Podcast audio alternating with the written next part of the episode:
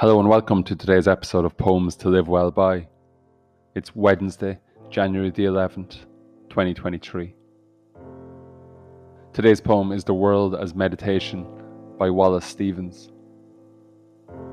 Wallace Stevens inhabited that halfway zone where maybe more and more of us find ourselves now, between the practical world of work and business and the other world of spirituality and the mind.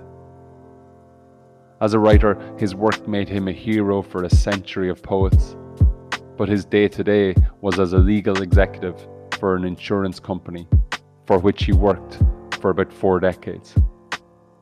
This poem is a poem about what Stevens calls meditation. In the written form, it includes an epigraph in French from the Romanian composer George Enescu, which translates as I have spent too much time performing on my violin and traveling, but the essential exercise of the composer, meditation, nothing has ever interrupted that for me. This then is a poem about the essential exercise of anyone who wishes to create maybe the essential exercise of a life. It recalls the humanity in the heroic epic the Odyssey, as Penelope awaits the return of her husband Ulysses. She sees him approaching on the horizon, or maybe she imagines him approaching on the horizon. But either way, that moment, that imagining, that meditation is as real and vital as anything in the physical world.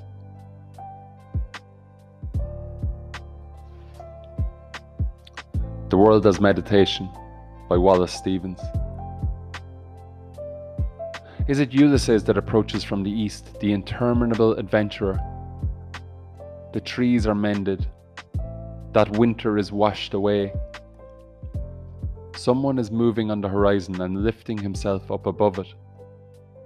A form of fire approaches the cretonnes of Penelope, whose mere savage presence awakens the world in which she dwells she has composed so long a self with which to welcome him, companion to his self for her, which she imagined, too, in a deep founded sheltering, friend and dear friend.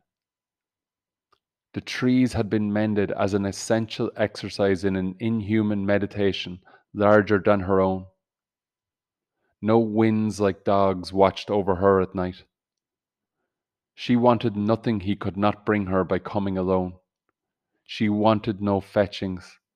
His arms would be her necklace and her belt, the final fortune of their desire. But was it Ulysses? Or was it only the warmth of the sun on her pillow? The thought kept beating in her like her heart. The two kept beating together. It was only day. It was Ulysses, and it was not. Yet they had met, friend and dear friend, and a planet's encouragement. The barbarous strength within her would never fail.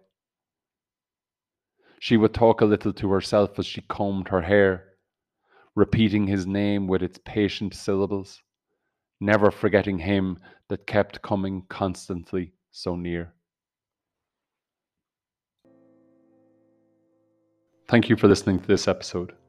If you enjoy Poems to Live Well By, please leave the show a rating on Apple, Spotify, or Google Podcasts so other people can find it too.